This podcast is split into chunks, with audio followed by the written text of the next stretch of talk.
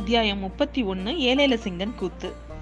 அது வந்து காட்டோட ஒரு நடு பகுதிங்க அந்த இடத்துல ஒரு உலர்ந்த ஒரு குளம் இருக்கு. அதை சுத்தி நிறைய மரங்கள் வரு வரிசையா வளர்ந்துருக்கு.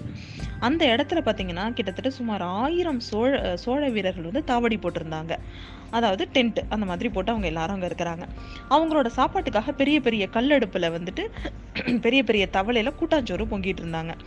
அந்த உணவு தயாராகிற நேரத்தில் பார்த்திங்கன்னா அவங்க பொழுதுபோக்குறதுக்காக நிறைய ஆடல் பாடல் களியாட்டங்கள்லாம் எல்லாம் ஈடுபட்டுட்டு இருந்தாங்க. இந்த சமயத்தில் அவரோட அவங்களுக்கு ரொம்ப பிடிச்ச அரசிலங்குமாரனும் வந்துட்டதுனால அந்த வீரர்களோட குதூகலம் வந்து ரொம்ப ரொம்ப அதிகமாக இருந்தது. அந்த காவல் படையோட தளபதி ரொம்ப கஷ்டப்பட்டு அவங்கள்ட்ட ஒரு ஒ- ஒழுங்கை வந்து அவர் ஏற்படுத்திட்டு இருந்தார். அங்கே வந்து ஒரு பெரிய ராட்சச மரம் வந்து வெட்டியிருந்தாங்க. அதோட அடிப்பகுதி மட்டும் விட்டுருந்தாங்க. அந்த இடம் ஒரு சிம்மாசனம் மாதிரி இருந்தது. அந்த இடத்துல நம்ம இளவரசர் வந்து உட்கார்ந்துருக்காரு. அவர் பார்த்தீங்கன்னா இப்போ வந்து நம்ம சாதாரண ஒரு வீரன் மாதிரி இல்லாமல் ஒரு இளவரசன் மாதிரி பொன் மணிமகுடம் முத்துமாலை அப்புறம் வந்து பட்டு பீதாம்பரம் இதெல்லாம் போட்டு ஒரு இளவரசன் மாதிரியே வந்து உட்கார்ந்திருக்கிறாரு. அவர் பக்கத்தில் அவரை சுற்றி அவர் எல்லை காவல் தளபதி வந்தியத்தேவன் ஆழ்வார்க்கடியான் இவங்க எல்லாருமே உட்காந்துருக்காங்க அன்னைக்கு வந்து இளவரசரை மகிழ்விக்கணும் அப்படின்னு சொல்லிட்டு அவருக்காக ஒரு சரித்திர கூத்து ஒன்று ஏற்பாடு பண்ணியிருந்தாங்க. அது என்ன கூத்து அப்படின்னு பார்த்தீங்கன்னா ஏலேல சிங்கன் அப்படிங்கிற சரி சரித்திர கூத்து. நம்ம இப்போ வந்து சோழ வீரர்கள் இலங்கையில வந்து ஒரு பெரும் பகுதியை பிடிச்சிருக்காங்க இல்லையா? இதே மாதிரி ஆயிரம் வருஷத்துக்கு முன்னாடி அதாவது இப்போ நடக்கிற காலகட்டங்கள்லேருந்து ஒரு இரண்டாயிரத்தி இரநூறு வருஷத்துக்கு முன்னாடி நம்ம தமிழ் வீரர்கள் போய் ஈழ நாட்டை கைப்பற்றி இருந்திருக்காங்க. அப்போ அந்த தமிழ் வீரர்களோட தலைவனாக இருந்தவன் வந்து ஏலேல சிங்கன் அப்படிங்கிற ஒரு வீரன். அவனால துரத்தப்பட்ட இலங்கை அரசன் கொஞ்ச நாள் மலைநாட்டுல போய் ஒளிஞ்சிட்டு இருந்தான். அவனோட பையனோட பேரு துஷ்டகமனு அவன் ஒரு பொல்லாத வீரன்ங்க. இலங்கையை திரும்பவும் ஏலேல சிங்கன் இருந்து கைப்பற்றணும் அப்படின்னு சொல்லிட்டு அவனுக்கு ஒரு பெரிய வெறி. அந்த வீரன் வந்து சின்ன பிள்ளையா இருந்த போதே பாத்தீங்கன்னா ஒரு நாள் படுக்கையில கையையும் காலையும் மடக்கி ஒடுக்கிட்டு படுத்திருந்தானா அவனோட அம்மா உடனே ஏமா குழந்தை எதுக்காக இப்படி உன்னை நீயே குறுக்கிட்டு படுத்திருக்கிற? நல்லா தாராளமா காலு கையை நீட்டிட்டு படுத்துக்கோ அப்படின்னு சொல்றாங்க. அதுக்கு அவன் சொல்றான் தாயே என்னை ஒரு பக்கத்துல இருந்து தமிழக வீரர்கள் நெருக்கிறாங்க. இன்னொரு பக்கத்தில் கடல் நெருக்குது நான் என்ன செய்வேன்? அதனாலதான் உடம்ப குறுக்கிட்டு படுத்திருக்கேன் அப்படின்னு சொன்னானாம்.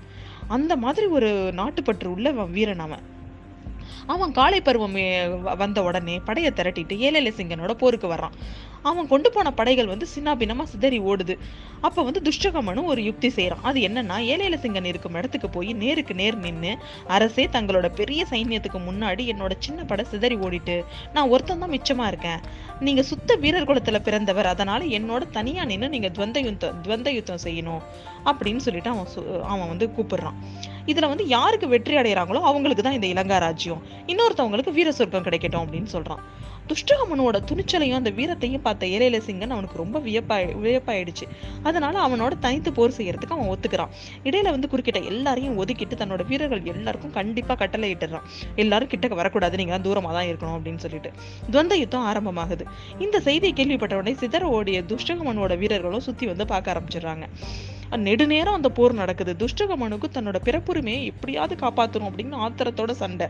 ஆனால் ஏழையில சிங்கனுக்கு அவனை பார்த்த உடனே ஒரு அனுதாபமும் அவன் வீரத்து மேலே ஒரு என்ன சொல்றது ஒரு ஒரு மதிப்பும் இருந்தது. அதனால அவர் வேணும்னே அவன்கிட்ட வந்து பூரண வலிமையை உபயோகப்படுத்தாம வேணும்னே அவன் கிட்ட தோத்துக்கிட்டே இருந்தார். இது வந்து அந்த துஷ்டகமனுக்கும் புரிஞ்சுது. கொஞ்ச நேரத்திலே ஏழேல சிங்கன் செத்து போயிடுறாரு. இந்த போர்ல வந்து துஷ்டகமனு இறந்து வெற்றி பெற்றுறாரு. அதனால துஷ்டகமனு முடிசு முடிசூட்டி அரசன் ஆயிடுறான்.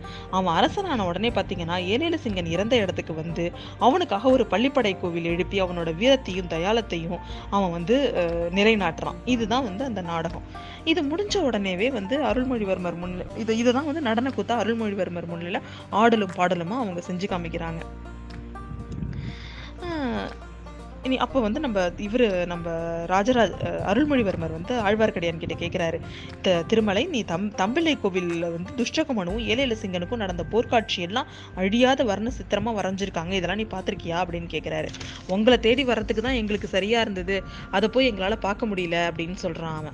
நீ வந்து அதை கண்டிப்பாக பார்க்கணும். நம்ம த- நம்ம நாட்டில் கூட நிறைய சித்திரங்கள் இருக்குது ஆனால் இந்த இலங்கையில் உள்ள சிற்ப சித்திரங்கள் வந்து அதை காட்டிலும் மகத்தான அற்புதங்கள் இங்கே இருக்குது அப்படிங்கிறாரு இளவரசர். ஆமா ஆமாம் ஆமா இளவரசரே. இந்த இந்த நாட்டு சிற்ப சித்திரங்களை பத்தி நான் நிறைய கேள்விப்பட்டிருக்கேன். ஆனா அது எங்கேயும் போயிடாது. எப்போ வேணும்னாலும் வந்து பார்த்துக்கலாம் ஆனா உங்களை பார்க்கறது அப்படி இல்லைல்ல. நல்ல சமயத்துல நாங்க வந்ததுனால தான் உங்களை பார்க்க முடிஞ்சுது. எங்களுக்கு முன்னாடியே இங்க வந்த பார்த்திபேந்திர பல்லவன் தங்களை தேடிட்டு இங்க இல்லைன்னு திரும்பி போயிட்டு இருந்தாரு. நாங்க வழியில தான் அவனை பார்த்தோம் அப்படின்னு சொல்றான் ஆழ்வார்க்கடியான். ஆமா என்னோட அண்ணன் வந்து அனுப்பி என்னோட தமையனார் அனுப்பினதா வந்து தேடிட்டு போனதாகவும் நிறைய தளபதி சொன்னாரு. அவங்க எதிர்ப்பா எதுக்காக வந்திருப்பாருன்னு உங்களால வந்து யோசிக்க முடியுதா அப்படின்னு சொல்லி கேட்குறான் நிச்சயமா சொல்ல முடியும். உங்களை வந்து காஞ்சிக்கு கூட்டிட்டு வர சொல்லு வர வரதுக்காக ஆதித்த கரிகாலர் அவன் அவரை அனுப்பியிருப்பாரு அப்படின்னு சொல்றான். பரவாயில்லையே உனக்கு இது தெரிஞ்சிருக்கே. இப்ப கூட உன்னோட உன்னோட வந்தியத்தேவன் கொண்டு வந்தானே இந்த ஓலையில் என்ன இருக்குன்னு உனக்கு தெரியுமா அப்படின்னு சொல்லி கேட்குறாரு இது என்ன இப்ப பிரமாதம்? பழையாறைக்கு உங்களை வந்து சேரும்படி உங்கள் தங் உங்களோட அக்கா வந்து எழுதியிருப்பாங்க. இளவரசை குந்தவி தேவி அந்தரங்கமாக இந்த ஓலையை எழுதி இந்த வானர்குல வீரன்ட்ட கொடுக்கும்போது கொடி வீட்டில் மறைஞ்சிருந்து நான் பார்த்துட்டு தான் இருந்தேன் அப்படின்றான். உடனே இளவரசர் கோபமாக கேட்குறாரு என்ன இது வேலை? என்னோட அருமை அம்மா அக்கா கிட்டேயே நீ இந்த வேலையெல்லாம் செய்ய ஆரம்பிச்சிட்டியா? அப்படின்னு கேட்குறாரு அதை மட்டும் நான் செய்யலைன்னு வச்சுக்கோங்களேன் இவனை எப்படி இங்கே பத்திரமா கொண்டு வந்து சேர்த்துருக்க முடியும்? இவனை வ- வழியில் முழுக்க எங்கேயும் மாட்டிக்காமல் இவனை கூட்டிகிட்டு வரத்துக்குள்ளே எனக்கு பெரும் போச்சு அப்படிங்கிறான் அவன். அப்படியா? அது அதுக்கு இவனை பத்திரமா கூட்டிட்டு வரதுக்காக தான் நீங்க வந்தியா? அப்படின்னு கேட்கிறாரு அது மட்டும் இல்ல எனக்கும் உங்கள்கிட்ட ஒரு செய்தி இருக்கு அப்படின்னு சொல்றான். அது என்ன செய்தி? சீக்கிரம் சொல் அப்படிங்கிறாரு இளவரசர். முதல் மந்திரி அனிருத்தர் உங்களை வந்து இலங்கையில இன்னும் கொஞ்ச நாளும் இருக்கிறது தான் நல்லதுன்னு சொல்லி அனுப்பியிருக்காரு அப்படின்னு சொல்றான். இப்படி மூணு பெரியவங்களும் மூணு விதமா சொல்லி அனுப்புனா நான் யார் சொல்றது தான் கேட்கறது அப்படின்னு சொல்லி கேட்கிறாரு அருள்மொழிவர்மர். இந்த சமயத்துல வந்தியத்தேவன் குறுக்கிட்டு இளவரசரை மன்னிக்கணும் நீங்க வந்து இப்ப கேட்க இந்த சமயத்துல உங்க அக்கா பிச்சை மட்டும்தான் நீங்க கேட்கணும் அப்படின்னு சொல்றான். ஏன் அந்த மாதிரி சொல்றீங்க அப்படின்னு கேட்கிறான் நம்ம அருள்மொழிவர்மர். ஏன்னா உங்க அக்காவோட வார்த்தைக்கு நீங்க உங்க அக்காவோட வார்த்தைக்கு மட்டும்தான் இந்த சமயத்தில் நீங்க மதிப்பு கொடுக்கணும். அதை அது அப்படி கொடுக்கணும்னு தான் உங்க மனசும் உங்களுக்கு சொல்லுது. உங்க இதயமும் அதை தான் உங்களுக்கு சொல்லுது. அதனால நீங்கள் நீங்க வந்து உங்க இதயம் சொல்ற வார்த்தையை கேட்கணும்.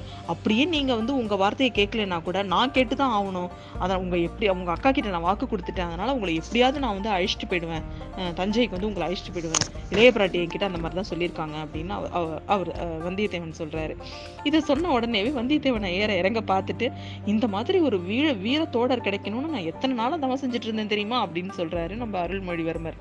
என்ன நடக்க போது இவர் என்ன முடிவெடுக்க போறாரு அப்படிங்கறத அடுத்த அத்தியாயத்துல பார்ப்போம்.